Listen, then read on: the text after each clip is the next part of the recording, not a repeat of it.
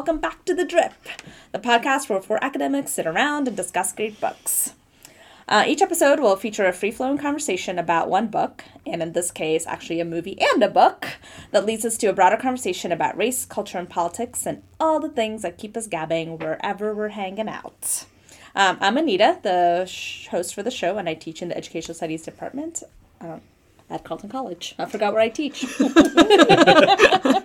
um, I also teach at Carleton College. This is Adriana Estill, and I teach English and American Studies. And this is Crystal Moten. I teach African American history at Macalester College. And I'm Todd Lawrence. I teach African American literature and culture, cultural studies, and folklore in the English department at the University of St. Thomas. Right. So, in this special bonus episode for January, we're talking about the recent movie adaptation of James Baldwin's 1974 novel, If Beale Street Could Talk.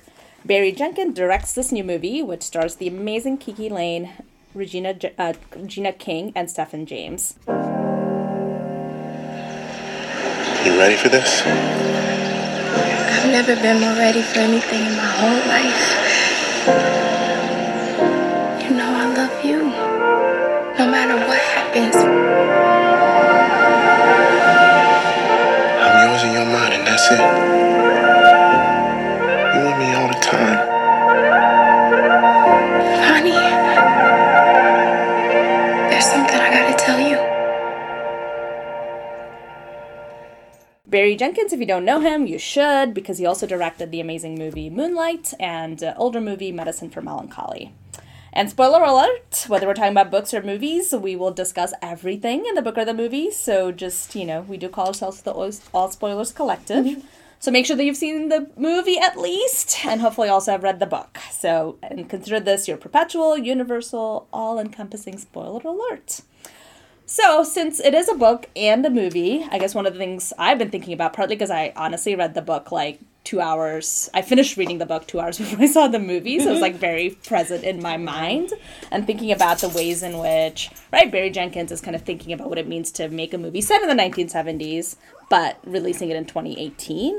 And I guess one of the things that I was thinking about, partly given the moment that we're in and kind of thinking about the Me Too movement, kind of how he handles this one like the big thing in the novel is about the false accusation of rape against Fonny, but how do you kind of think about the woman who is raped, right? To kind of think about Victoria. So that was one of the big things I was thinking about, and I was curious about how people thought Victoria was depicted, and in relationship to obviously the big injustice that Fonny is mm-hmm. facing. Mm-hmm. Yeah. So this is like a really difficult question, and um, you know we got to start off with first the fact that you know, this is the film is based on a book which was first published in 1974.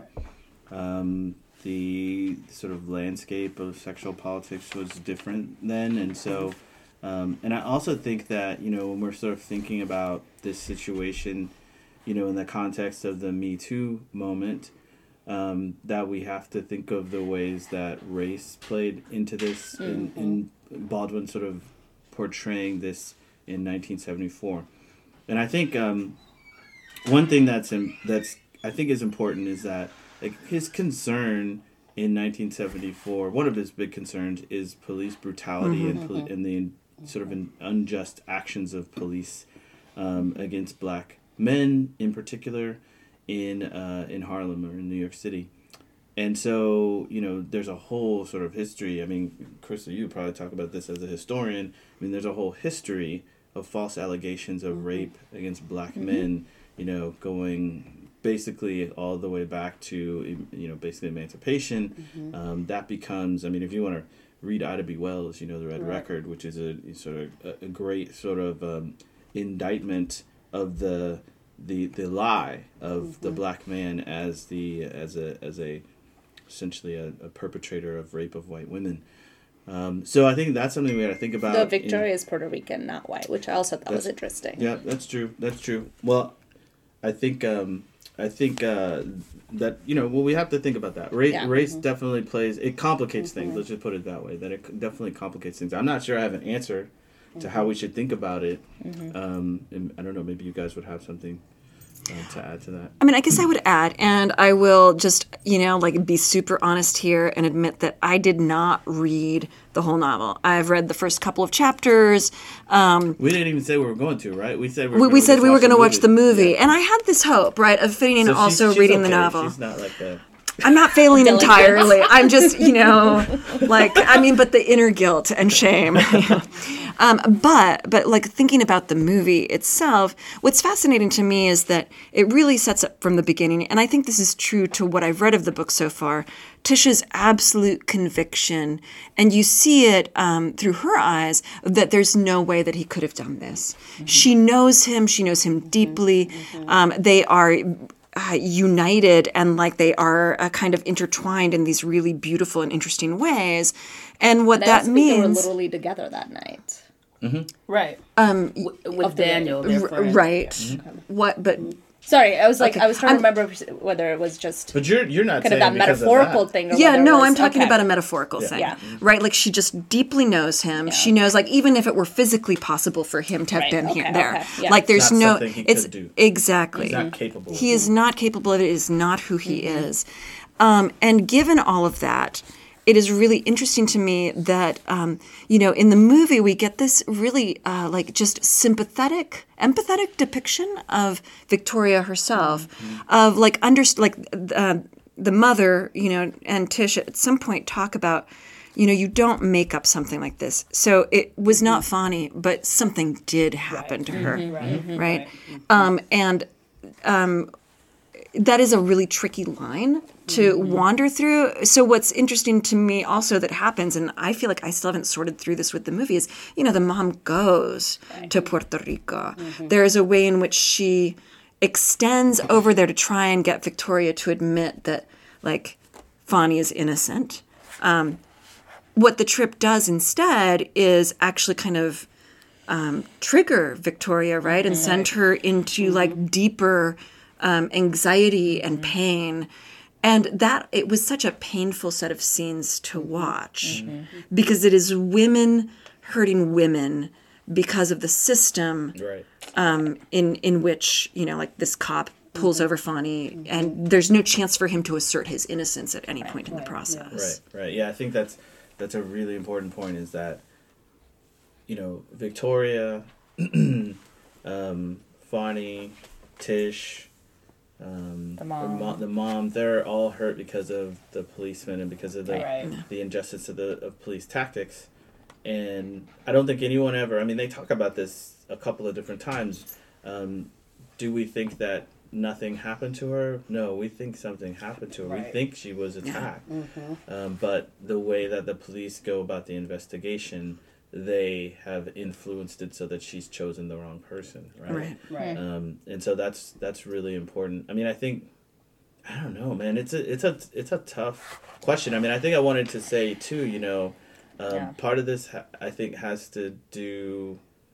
I mean, James Baldwin is not known for his, his female characters, um, uh, black, Puerto Rican, white, otherwise. Um, and there've been uh, quite a quite a lot of um, articles been written about his, uh, let's say, lack of adeptness at, at portraying um, women in his novels. So, um, you know, he I think he does. There are things in this in the book, you know, that leads to the movie that he does really brilliantly, and then there are some things where you're sort of like, "Ugh."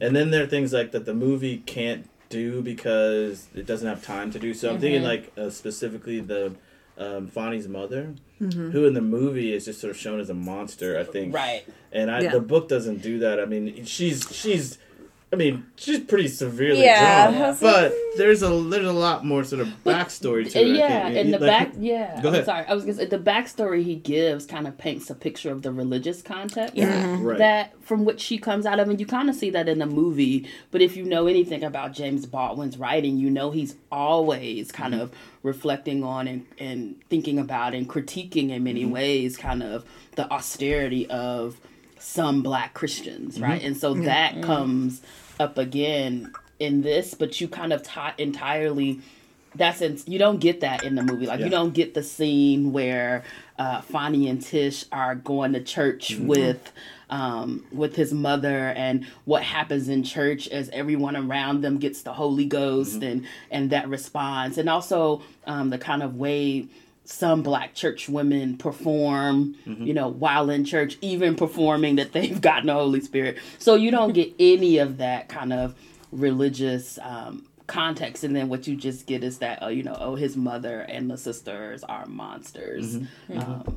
yeah, know, I think that I. I I think that scene can be so powerful and it's it's powerful in the film but it's Yeah. i think it's even more powerful in the novel because you've got everything that sort of leads up to, To it the that. background of the sisters and and the mother Yeah. like you say and and that character uh, Fonny's mother reminds me so much of another character from James Baldwin which is um, uh, Gabriel Grimes in in uh, Go Tell on the Mountain who is a, a, a male character but is equally as inflexible and sort of like s- uh, self pious and all these sorts of things that lead to this really objectionable behavior. But you, you in both cases, you get a sort of sense of what drives that behavior, Right. as opposed to she just shows up through the door and acts like a terrible, terrible person. Yeah. And to be fair to James Baldwin, I was trying to remember whether that scene when um, Tish and her sister at that coffee shop, right, and like her sister is like insisting, not ins- insisting, right, like to remember that she was raped, right, like she's not lying about that. But it also is in the novel in 119. Um, and she says, um, so like they're sitting down and having a drink, and Tish says, "What are you trying to tell me?" I was suddenly very frightened. Listen, I don't think that we need to get to we can get her to change her testimony. You've got to understand, she's not lying. What are you trying to tell me? What the fuck do you mean she's not lying? Will you listen to me, please? Of course she's lying. We know she's lying, but she's not lying. As far as she's concerned, Fonny raped her, and that's that. And now she hasn't got to deal with it anymore. It's over for her. If she changes her testimony, she'll go mad or become another woman. Hmm. And you know how often people go mad and how rarely they change, hmm. right? So I think it's this notion of like she's not lying about the fact that she was raped, Right. right? Like so I think even mm-hmm. in the novel, she is given that. So in some, you know, so I think that was I was trying to remember whether it was like in the mo- novel or mm-hmm. not, and I feel like it definitely is emphasized in the movie too, right? That it's like it's not that we don't believe that she wasn't raped, that I, we're not discrediting her Right. That that part of her truth, right? Even though obviously we're trying to, dis- you know, they're trying to discredit the fact that it was Fonny, and I thought that was important. Well, and what's interesting was we actually get this kind of like, uh, I mean, we were talking before uh, we started recording about like um, our different memories of how Victoria comes up in the movie, of when her first appearances and when she gets introduced as kind of like this. Um, like note of anxiety, right? Like we, she's going to be um, the kind of like uh, she is the genesis of something that goes wrong, right? Mm-hmm. But at some point in the movie, we also get told a backstory for her, right? That she married this white guy Right. who mm-hmm. brought her to New York and who abandoned her basically, after having a couple of kids, right? So we like we get a, like a really interesting parallel story for her mm-hmm. um, that we're getting for Fonny mm-hmm. of a particular kind of exploitation and refusal to like engage these racialized bodies, you know, within this white elite New York. Mm-hmm. Which so when I started like listening to the novel on Audible, um, one thing that struck me is like the stuff that, of course, that didn't come up in the movie because there's no space in the movie, mm, right? The stuff that has to get cut, you know, cut out. Mm-hmm. And one of them was like this not monologue exactly of Tisha's, but like she goes off on a tear about like how terrible New York is, right? How it's just right, the right. worst city, right? There might be like really bad cities out there, but New York is just the worst. Mm-hmm. Um, and um, you know, going back to the title of the book and to how the movie sets it up, it really like uh, reminds me of how much of uh, you know this story is talking about uh, the way in which white supremacy and white power are located in particular places and built in and kind of like um, channeled through them. this is so page nine, and she says like wandering around New York City, I guess, with her parents or her dad, And there were great days, and we were always very happy. But that was because of our father, not because of the mm-hmm. city. it was because we knew our father loved us. Now I can say, because I certainly know it now, the city didn't. Mm-hmm. They looked at us as though we were zebras. And you know, some people like zebras and some people don't. But nobody ever asked a mm-hmm. zebra. It's true that I've seen, I haven't seen much of other cities, but I swear that New York must be the ugliest and dirtiest city in the world.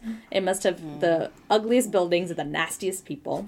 And it's got to have the worst cops. Yeah, exactly. So so early on, right? It, you know, it gets set up, and what's different for me about the movie is because we start out with the camera loving Fonny and Tish, right? Like that camera just wants to like shower them in this beautiful mm-hmm. light mm-hmm. to in spite of the ugliness of the city kind of see their beauty Do you and think their you love get a sense of the ugliness of No. the I city? don't think you do. I don't think you do. Yeah, I that's true. Because the camera does that. not care about the city and Yeah. it's and it's not only it's not only the camera, it's the the music, like the oh. soaring Yeah. Oh. orchestras. The music just is so good. yeah It is so good. plays in the background of their togetherness. You hear this romantic, or I don't even know if it's romantic, but just like the yeah. the background music that to me, as I was listening, was thinking like. This music means so much because typically this is like the music you get when it's like a white couple, mm. but you're getting that you're ah. getting it for this like young mm. black couple, hmm. um, hmm. And so it just felt so even even more important what the sound was doing. And, and what's interesting, again, like this is probably the last time I'll bring up the novel uh, since like I didn't get to No, read that no, far. They probably won't be. But, so what was This fascinating is not to what me, you should do, students. Read the whole novel. That's what we should say. But what I found fascinating is um, Tish is so clear about thinking about her in general ugliness. Right? She hmm. says, Like, I, I'm- I'm not even. I'm plain. I'm not pretty." Hmm. But Fonny, you know, sees me. Right? Mm-hmm. Like, mm-hmm. um, and so the movie like pays attention to you know the kind of heart of that you know mm-hmm. meaning there right which is uh we get their love for each other as the central protagonist in the, in the movie i would say And I think speaking of language, right, like since I read this like a couple hours before I finished, I was kind of wondering about how, right, there's like so many passages in here that is Yeah. so beautifully written. Right. Right. And it's a lot of is like her mm-hmm. love for Fonny, but even mm-hmm. other things, right? Like the scenes in which she talks about her family and like mm-hmm. the tenderness with which like her parents like hold her. And I was like, how is he gonna translate this into like a movie? And I think, Think he, he does, does it it, right? brilliantly. Yeah. right? And it's like such a beautiful mm-hmm. movie. Just in mm-hmm. terms of like how they look, how you know, definitely the music, but even the city. I think I agree. Yeah. Like I'd forgotten that. Like she had said mm-hmm. that about New York because it's like New York looks so beautiful, and like through their eyes, right? There's like that scene Through after their eyes, like exactly. because like after they get the house or whatever, they kind of Right. run on that street and he like lifts her up. it's it is like totally And it is like the white couple. Yeah, thing, yeah, but it's beautiful because Right. it's a statement about black love in the Right, face that's of thing. right, That's like state thing. violence and all kinds of violence, right? We, you know, we- we often, well, first of all, you get very few like um, really sort of empathetic depictions of black love in film. Yeah. And a lot of times when you do, you see it broken. You see Right. it like people be victimized, and it can't. I mean, I used to sort of think like, um, is is it that you know black uh, black black couples can't survive because the pressures of the sort of social, political, historical pressures of them are mm. so so intense that it just uh, hmm. destroys their um, relationships, and of course that's not true. I mean, the mm-hmm, part about the mm-hmm, pressure is mm-hmm. true, but the part about you know that they can't survive that, and so we see hmm. a relationship that is under tremendous pressure but still survives and even Yeah. flourishes, right? And the, I think you know the camera hmm. is so, um, like I don't even. I, I'm trying to think of like the first time I ever saw two black people making love on camera in mm. a non-exploitative way. Way. yeah And mm-hmm. I don't. I'm not even sure what movie that might have been. I mean, I can't remember right, Right, now. But right. this one does it. it I mean, it, it's Yeah. it's absolutely like you know. And how many times do you get to see? I think this is something that Spike Lee does sometimes, hmm. where he just does these montages of black montages of black faces, and so you get to actually just see black people look at their faces, dwell on their faces. Mm. Um, he he did this in BlacKkKlansman. He does it hmm. in Malcolm X. He does it in all kinds of movies. Hmm. you get a little bit of that here, but you mainly get the frame on the faces of the characters mm-hmm. lingering, put their Yes. whole face in the frame. Yeah. You know, where you can just look at them, and partially it's because like what you were saying that you know Fonny and I have this. Um, Fonny is beautiful. Like he's about the most beautiful. handsome person. Yeah, I mean they're just both really beautiful, beautiful. But I don't know, like sort of taken by Fonny myself.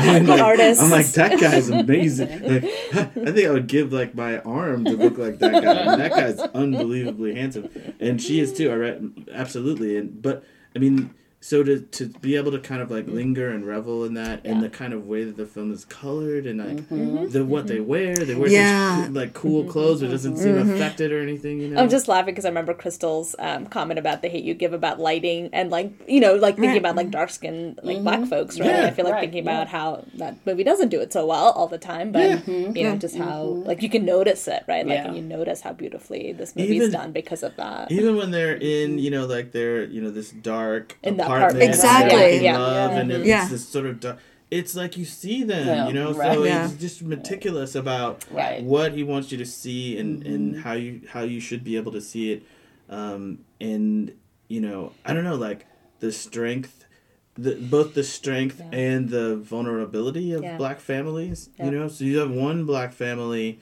that um, you know really perseveres through all of this for you know because of the love they have for each other. You have another family that's that's it's uh, much less you know stable or whatever.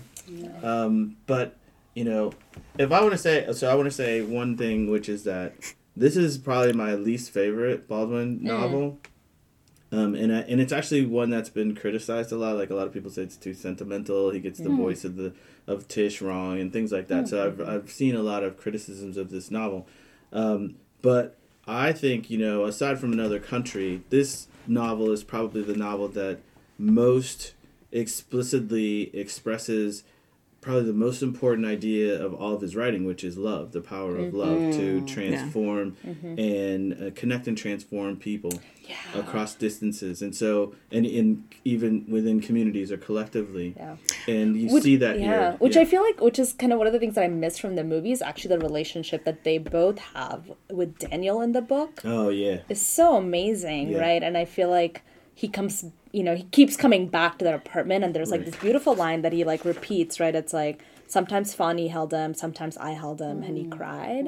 And I feel like that's kind of underplayed in the movie, like his. Story. It's only once Yeah. It's only where once, he comes and like he doesn't quite get to like everything that he like Yeah. talks about in terms of like being in prison here. And I mean, again, like I guess there were things to cut out, and I understand that. Right. Um, but I wish that there had been a little bit more of that in the movie, just because I think partly it's also then you understand why the family is so terrified that Fonny's in jail, right? I mean, other than just like it's he's in jail and that's terrible, but it's right. like the violence and sort of the the kinds of things that like Daniel describes in the book, Right. and right, and, and so, Right, I so, don't know, so like, you that lose was- that, but you yeah. also lose the fact, and I, I mean, I'll take it because Black Love on the big screen, like in the way that they did it, in the way that Barry Jenkins films it, is beautiful.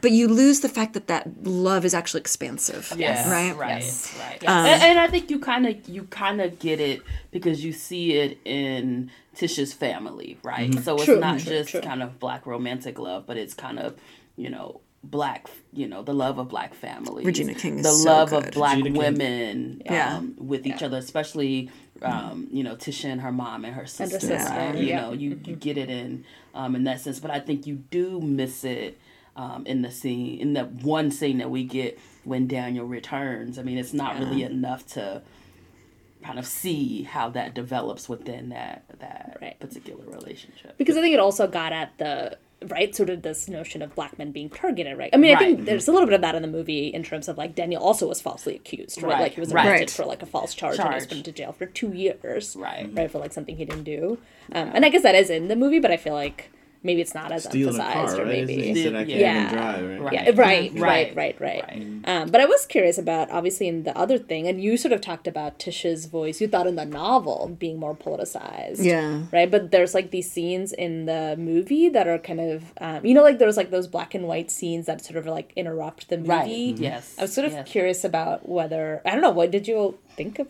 that and like his use of like documentary style, Oh Yeah. yeah, like the- scenes to kind of talk about to bring these to the larger contemporary structures. Yeah. I don't remember those as well. Yeah. I thought I do. I thought uh, about those uh, really specifically because, and partially because, um, actually, um, when Lucia, my partner, and I went to see it, we were so we drove to AMC. 42 or whatever it is up there in Roseville. I don't know how many screens it has. Um, and we were, we were That's some big AMC 137. Chain movie theaters. but um, we on the radio, so it was like a ten o'clock showing or something. We were listening on, on the radio. Um, Michelle Alexander was on the radio, and it was a talk that she gave in 2013 here in the Twin Cities at actually St. Thomas. And um, we, I was hearing that on the radio at the same time. Yeah, so there you go. we go. were sitting in the car, Oh, so we got there a little early, and we heard it on the way up, and we sat in the car and we listened to her talk about that. Yeah. And then we go into the movie, and um, you can see that you know he's trying to sort of. I mean, in 1974, the emphasis is uh, police brutality, Right. um, you know, crooked police, Right. you know, a crooked Right. system that Right. puts people.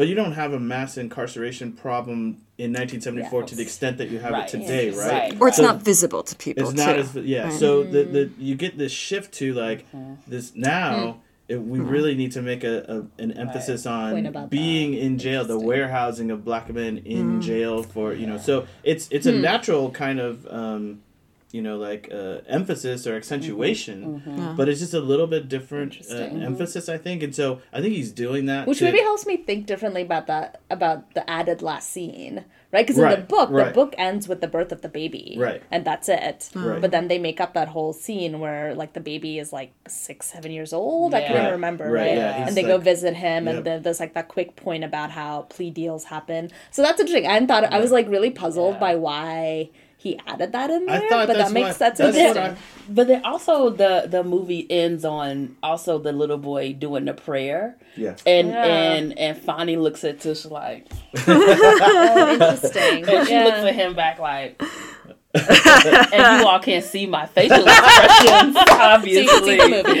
you should see the movie. So what did Um, you what did what were you thinking about? that?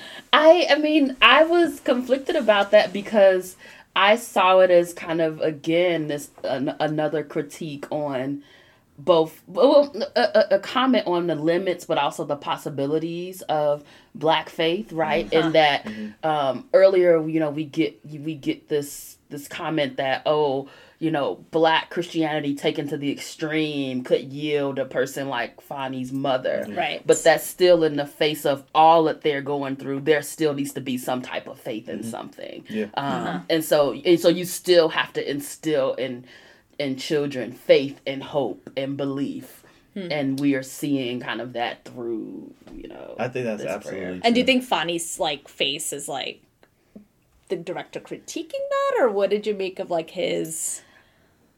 Or I mean, or maybe it's his family history of religion too. Obviously, yeah but- all of that Yeah. Well, it's, I don't think that that. I mean that that um, kind of tension that you described there is pretty typical for Baldwin's writing. Okay. I mean, Baldwin, you know, is uh, he's pretty. Although that much- tension is made up in the scene. That's a Yeah, that no, I scene. yeah, I know that, but I think I wonder if he's sort of reflecting Interesting. that mm-hmm. kind of tension because Yeah. Baldwin, you know, comes out of the church, but one of the things that Mm. he hates is fundamentalism and mm-hmm. kind of that sort of inflexibility Okay. of certainty.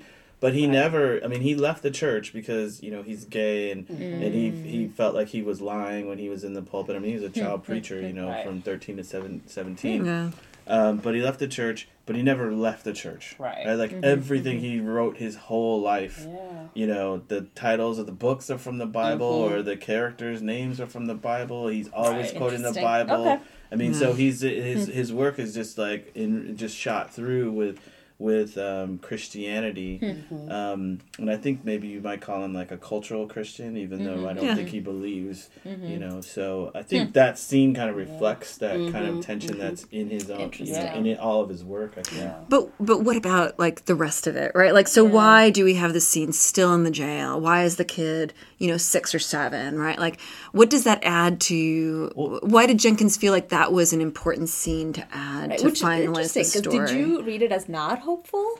because I thought I read it as hopeful given where the book ends. Exactly, and I, read I as, like, read it as didn't- hopeful. I, I didn't all. read it as hopeful as he's gonna get out of jail anytime soon. I Exactly. Mean, it just seemed like that this is their reality as a Right. family with the. But hopeful in like the at least like life goes on and the child has grown up. Like I don't know, like But did- the book, don't you think that the the Book book, leaves them? ends with a much more hopeful um, sense of he he? like I think he- openness. You don't even know whether he's out or not, right? At the end of the book. no, like- no, no. It just ends like when the baby is born. Yeah, so you don't. He Yeah. could be out.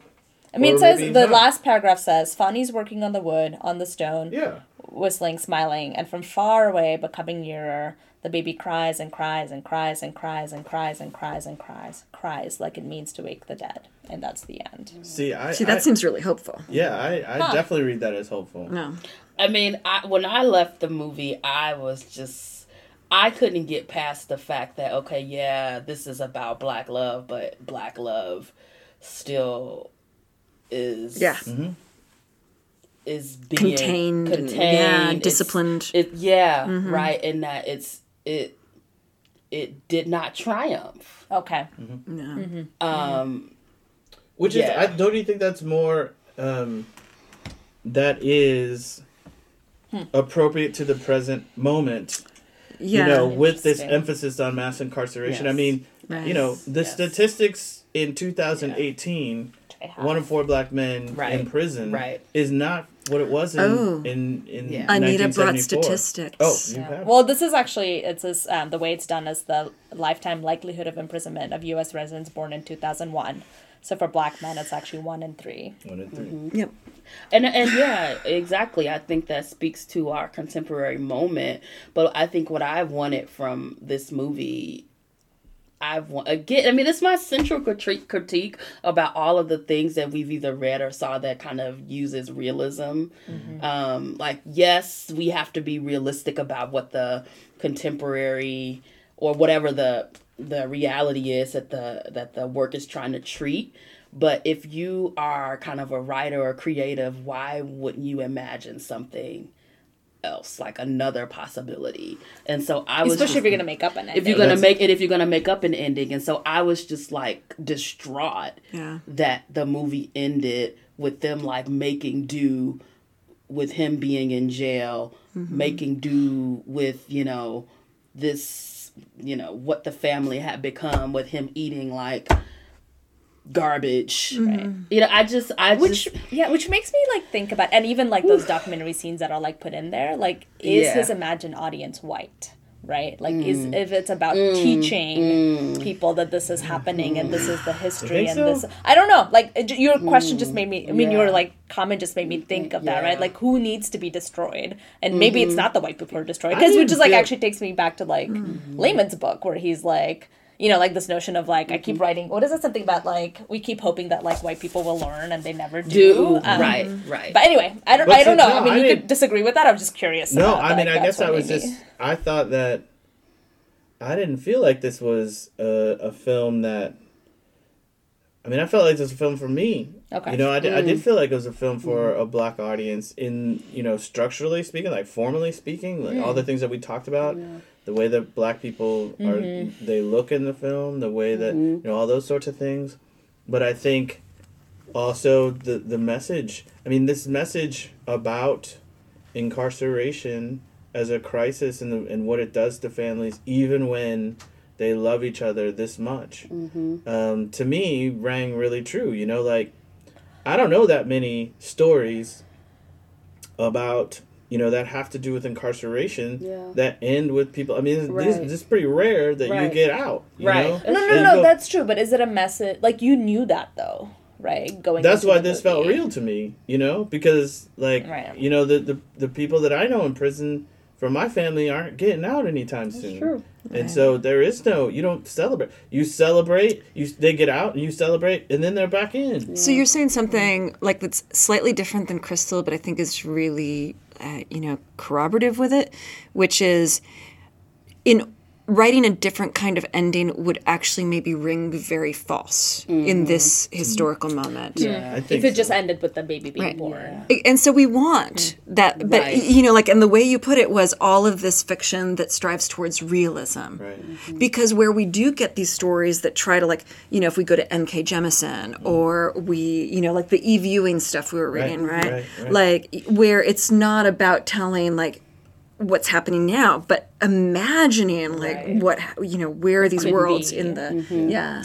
Well, and I think you know maybe there's there's you know it's like uh, you know I used to learn in uh, world religions class or something like many paths to the top of the mountain, right? Like if you're trying to uh, you know tell the truth through your art, there are different Right. ways to get there, right? Like there, um, a, a, a book that is realism that is trying to sort of um, tell you the truth through a kind of accurate portrayal or something like that, or something that rings true that's one way. And then you have you know like i don't think uh, anyone would say you know uh, octavia butler's book kindred is is stupid because that couldn't happen right? Like that that imagination you know what i'm saying? wish like they would. yeah. Crystal is taking off her earrings right now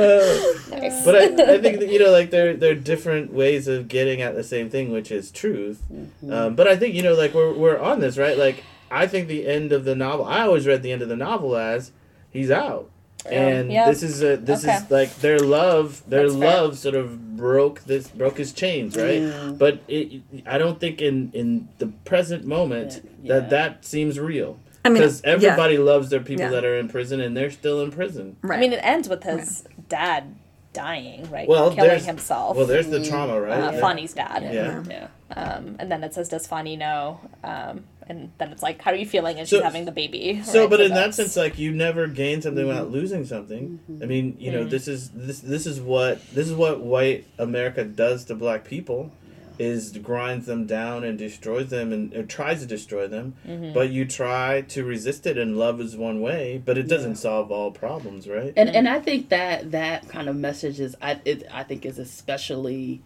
relevant for this moment where I think you know we have a group of folks who say they're concerned about social social justice and they say we just have to love each other more mm-hmm. right and what this film is saying Yeah. that you know love is not going to change a structure that Right. you mm-hmm. know mm-hmm. that mm-hmm. brutalizes black people in that incarcerates yeah this love them. is beautiful. It deserves it, you know like us understanding it and knowing it doesn't but it can't actually right Interesting. compensate change And I think the think world. you know if you're talking Yeah. about that's a good point. from James Baldwin's perspective, I mean, he talks about this in The Fire Next Time that when he talks about love or when he tries to portray love, it's not just like Yeah. this Yeah. sort of empty emotion. It's a kind of um, transformative love that begins with the self. It begins with the sort of interrogation of the self and a sort of um, being open and honest. Like he basically, s you know, one of his biggest things is that um, like he has this great quote. Let me see if I can get it right.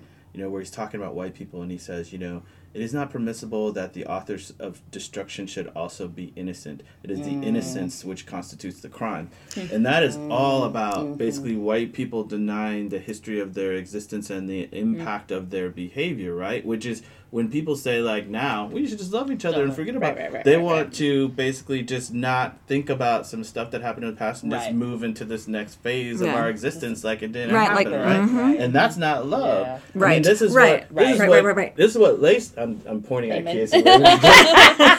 this is what heavy does. Yeah. that's real love. Yeah. when you say no, I'm not gonna lie. Exactly. I'm gonna look at me. I'm gonna mm-hmm. look at you. You, I'm gonna yeah. look at everybody Right. around here Yeah. as deeply as possible and compel Yeah. us to be open and honest to each other, even to the point where it is painful. Right. That's Preach. love, right? Right. I just want to point out that Todd is pulling these quotes out of his I know. ass. It's He's like not reading not notes. right, but, uh, it sounds good. Word sounds for good. word, they are correct. Speaking of love, I guess I did want to like ask about this one critique of the movie um, that has come up and actually came up in like this like intense conversation that Adriana and I had with a friend, but also in this essay that we can link to by Mary Frances Phillips, who is um, a professor in the Department of Africana Studies at Lehman College, and she. And it's sort of, you know, like one of the ways I read her critique is that in some ways, Tisha's love for Fonny becomes her only thing, right? And um, the, this is to this is from her. So I'm reading the essay, and she says. Um, and you know, and she's talking about sort of Daniel's trauma. In telling of Daniel's trauma, Tish is hidden in plain sight. She narrates the story, but omits context on who she is as an individual mm-hmm. person. Mm-hmm. What are her ambitions and passions? What is her mm-hmm. educational background? What is her relationship with her friends, her community? Does she have a life outside of Fonny? She lacks the kind of character development granted to Fonny. Um, and then she sort of goes on to ask about, right? So, in some ways, um, conversely, like Tish just lives for Fonny. Her entire existence revolves around him. This is still um, Francis uh, Philip's words. She's docile, soft spoken, meek, independent. She's domestic. She cooks, but we don't even know if she's a good cook. Her identity, character, and strengths are hidden, if not completely portrayed. And so she talks about a couple of those, you know, so whereas they're, um, you know, kind of in that scene, which is actually we should also talk about that scene, right? Like we're in that they're at that grocery store and like the cop confronts them and she mm-hmm. like puts herself mm-hmm. Right. in between Fonny Right. and the cop, and then when they're like together, like mad about Fonny's mad, right? So mm-hmm. basically, and he says, and don't ever try to protect me, and then she says, but you were trying to. Tish says you were trying to protect me, and he says it's not the same. Um, and so this author basically argues that, right? Like they, like the film doesn't do justice to kind of the intersections of race and gender, particularly when it comes to Tish. Um, so I was kind of curious about what people thought about Tish in that particular way, right? Like that she, yeah.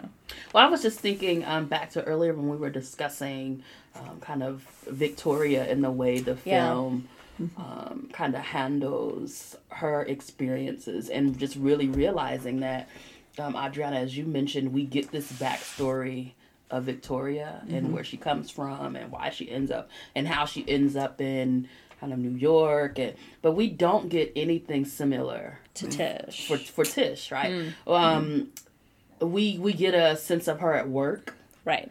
um, but any other time, and she's in, and that's really the only time where I think we see her maybe alone. Um, interesting. We see her alone sometimes, kind of grappling with the effects of being pregnant, but then there's there's always a sense that that's his, that's an extension of Fonny. right, Yeah. exactly. Um, and so she's never really alone. We don't get a sense of, I mean, basically what uh, what Mary Phillips is saying, anything about her life and backstory. I think we get more. Um, we get more in the in the book about kind of her, her faith tradition, how her family Right. grows up and they go to church sometimes. We really don't get a sense of her um, In the movie. in the movie. Um, So I do agree. I do agree with that. Um, but I guess I'm I'm just thinking kind of more so about again, Todd, as you mentioned, kind of James Baldwin narrating mm-hmm. black women characters and what we miss when we don't allow black women to kind of write themselves and speak mm-hmm. themselves. Mm-hmm. Um, and so I think part of that is wow. At first, I thought, oh, this story is narrated. It's about mass incarceration and the effects of you know police injustice on black families, and it's narrated through you know a, a, a, a female character. Ooh, yes. Mm-hmm. But then mm-hmm. there's still some glaring absences mm-hmm. in the way that Tish has developed, which is especially interesting because other women in the book get more development than she does. Um, It's like there's um so I mean I have to say like I I feel really protective of the movie and of Tish. Um, at the same time that I can see the value of the critique, but I feel like it happened in steps, right? So there's, uh, you know, the novel and the way that like it may, you know, like Tish's portrayal might already be slightly angled, right? Because of the story that, um, you know, Baldwin needs her to tell, Right. um, about love and Fonny, right? And so, like, there's a kind of question that uh, gets posed, which is, you know, w- what is the value of ba- black love in the face of, um, you know, uh, this white Right. oppressive world and, in particular, justice system? And the answer is channeled through then love and relationships, right?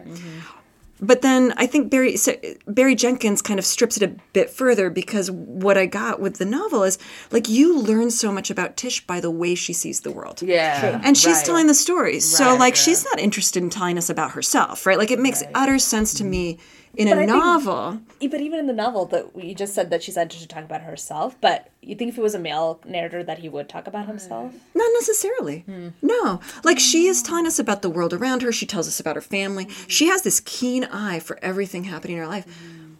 But she's she's not like telling us about like who she is because she's telling us about herself relationally. Right? In- Which is a very gendered thing to begin and and with. that's fair. And that's fair. Yeah. But what happens in the movie because I think that works in the book, and I'm okay with mm. seeing this as part of like the process of narration. Mm. What happens with the movie is that it's really hard to understand how the camera and the way the camera sees the world is actually how Tish sees the world because it isn't Right. always aligned, mm-hmm, right? And then like these narrative moments, these like over um, Voiceovers? voiceovers are sometimes a little clumsy. Right, like that's not the best part of Barry Jenkins' kind of um, Yeah. Although those are like words straight from the novel. Yeah, right. the voiceover in film is always like clunky. Right? Like, you I mean, not always, but I think these ones particularly are because maybe of this kind of shift that it's making, where you've got this omniscient, Right. you've got an implicit omniscient narrator, and then you get you know kind of pulled back into Tish's um, understanding of the world, and it's just hard. But again, I think I think what I am just having a hard time with is that Tish seems like she's just a vessel. Right? Yeah. She's a vessel for this story. She's or a, a vessel for these messages. For the baby. a vessel for the baby, Yeah. right? But when do we get a chance to understand kind of mm-hmm. the circumstances of that vessel's creation? yeah, Yeah. Right. yeah, yeah. Can- all right. Excuse me, three women. Let me Mansplain. explain this whole situation. Can I just say quickly one more thing though? Like I think your point about sorry. Did you just interrupt me? Yes. Uh, I think it's reverse interruption, so it's okay. but I think your point about work, and I think the other point, like our friend was insisting on, was this idea that like Fonny works, but like that's not his passion, right? Like he's given this like passion that he has as an artist, and you see this like the beautiful things that he creates, and like he has this like outlet for his um, creativity, and for like Tish. There isn't any. Yeah, her right? beautiful It's creativity is there. It's, funny. That's It's right, absolutely right, right, funny. that's love. All right, go to whoops. Things are getting a little That crazy. was here. nothing. nothing. Nothing dropped. Um, well, no, I was thinking when you were talking, Adriana, uh, I think your analysis is pretty brilliant about like a, a first person narration might, by dint of like what it is, leave out um, description of the self because they're telling you a story about other people. So that might be part of it. So I mean, but I also think I mean I totally agree. Well, I agree in most all ways with with with, with what Philip said and what Crystal said about Phillips, and I think what you're suggesting, Anita, too. I mean, I think this is it is we. I do not acquit Baldwin of a failure of mm-hmm. imagination in drawing a female character. I would not do that because I, I think, you know, in his in his whole sort of body of work, there's not very there's no there's no good. Well, there's there there's a there's a there's a couple. I There's, think- the's two. yeah. There's two. women. But So do in his all equate- his but novels, what about there's Barry two. Jenkins? Because I think we're actually saying that it's in some ways it's worse. Well, that's the what I was about to say. I think Yeah. that probably in the film it's even worse because in the novel you do have these um, passages of narration Right. where she's. So I was thinking, okay, so she maybe she's not, and I think this is very much piggybacking on what you were saying, Adriana, is that you know maybe she's not talking about you know her job or even her creative kind of impulses or anything like that, but she is t- she's like thinking and mm-hmm. talking about the city and mm-hmm. talking mm-hmm. about things that she sees. I mean, Yeah. there's True, a kind true. of She's this uh, politi- fully Yeah, formed there's a- Yeah. political voice. yeah, Yeah. there's a sort of critical kind of uh, power in in her in her voice about subjects and about what she sees, but it's not she's not talking about herself uh, uh, most of the time, and because she is so um, you know connected to Fonny. And Fonny is such a powerful. I mean, I think we would we wouldn't deny that Fonny's like this powerful presence and figure in some way um, that maybe that's part of it too. But I think you know there there are some there are lots of different factors that are contributing to this. I agree with what's being said, but I think there might be some ways in which And you know what else Yeah. is left out from the novel? You know that the cop actually like follows That's right, Tish that's and right. harasses her, That's right. but in this like really creepy, like not like a, I'm gonna like um, hurt you, but more like I want to like have sex with you or like Right. sexual harassment, Right. which is like Right. totally gets left out of the movie now that I'm thinking about Yeah, it. that's true. Which is kind of interesting because I think the, in the store novel, moment has a like a, a This is actually in the novel. It's after that he like follows her and he like because I feel like know, that was He becomes charged. obsessed that, it. was yeah. charged, but I think the movie reads that as like charged because of Fonny's danger, Right. Or maybe Oh, both, I think maybe there was a sexual That's- aspect there too. Okay, it felt okay. like uh, you know, like there was a violation of space. Okay. And a moment where it felt like he, I mean, because you know he focuses on faces. Jenkins is like, Yeah, here's the face, here's the, oh my god. Okay, that's Yeah. fair. Because I feel like, you know, because the other thing that like Phillips ends with is kind of basically that this idea that the dangers that black women face are left out, right? Including, right, sort of the statistics about black, pregnant black women, right? And that's mm-hmm. like coming out a lot too, and kind of thinking mm-hmm. about like how her stress, and there's like moments of when she talks about that, but like that also gets left out. So I was like, oh yeah, so actually in the to actually give Baldwin a little bit more credit, like he does actually mm-hmm. talk a little bit more about Tish in ways that talk about her racialized and gendered Yeah. Yeah. Uh, Well, and you- body in ways that I think actually You the get movie the leaves out. You get like the scene in the store where she talks about how men treat her in the store when she's selling this perfume, and it's it is very Right. suggestive. Oh, Right. and That's true. that was really well done in the film too. true. Yeah. Yeah, Yeah. and Yeah. I think that's yeah. So uh, can I uh, say Quickly, um, I knew this is happening again. Um, I just want to say I think am I right that Regina King was nominated for yes, Yes. Best supporting actress. Best supporting actress, well deserved. I think, and I'm wondering, like, is was Brian Tyree Henry who played Daniel Carty was his scene like too short to be yeah, nominated? Because I wish it was longer. He it was amazing. really amazing. He was He it was, was amazing. amazing. for like six minutes or something that he's on the screen. but also, Oscars are so white again. Uh, Yeah, no, the there you Oscars go. are terrible Okay. this There year. you go. There Um, you go. But I cannot. I just cannot stress enough like how much I really love this film. And Yeah. I, I, you know, like I'm an old, crusty uh, academic person now, so I basically hate everything. Like, when people are like, "Oh, you gotta go see this movie," I'll be like, I'm going to You see do realize movie." you said that exact same thing about Homegoing. Yeah, well, because like, that's everybody me. said I that's, love it. That's who I am. um, but so it's a rare occasion, homegoing being one of those things. and uh, in this movie, when I go to the when I actually go to the theater Yeah. and see a movie, I liked Widows. I went to see Widows. Oh, that was so good That too. We was also great. endorsed Yeah. Yeah, Yeah. yeah. Um, but I'm trying to think of another movie that I saw. Oh, like I'm not even gonna say. it. I'll Moonlight? get in. No, I like Moonlight, but Not the Green Book. No. I need to go see that. I go see that. We went to see it. Like that's another Oh, story. no. That's an, yeah. I oh, know. I know. I can't even believe Alright. that that. Anyway. Wait, do you want to mention another movie? I or should we move on? No, I'm not going to mention other movies. so I'll get in trouble. But I just want to say again how much I really like this movie and what a, what a was so beautiful. pleasurable experience it was to see it at the at the theater. It it's not a perfect movie. It has problems, Right, there, right, you know, right. but it really is a really great movie. And in terms of being an adaptation of this novel, I think it does a fairly good job. And for More than like a good job, I yeah, think it for, translates. and for this being Yeah. like my least favorite uh, Baldwin novel, it made a really really great movie. Right. And If I also, can- if it's still playing in theaters near you, Yeah. go check it Go out. check go it support out. black directors. Go support black art. And I was just gonna say, actually, if you can see it on the big screen, See it on it's really Yeah. worth It's seeing Yeah. on the big Yeah. screen. Absolutely. Yeah. Um, all right, so we're gonna wrap up by going around and saying what's one thing we're reading. Anybody want to start us off? Yeah, I can start us off. Do you have I finally finished Nicole Chung's All You Can Ever Know, a memoir, which is basically about her uh, decision as a Korean American adoptee to look for her bio parents.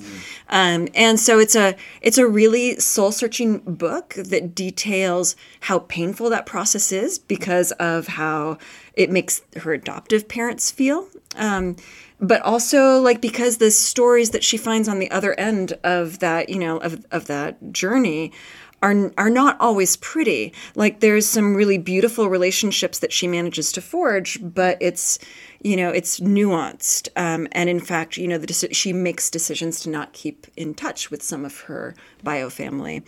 Um, and so and i also really love that one of the things the book traces is she gets pregnant and has a child, you know, kind of at the beginning of her search.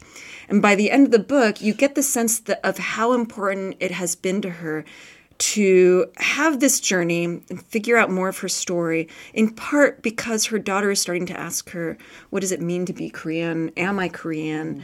Um, and uh, she is becoming and growing into her Koreanness in some ways at the same time that her daughter is which is you know just not the way we think about race it's not the way we think about belonging and so it um, challenges a lot of the ways in which we think about um,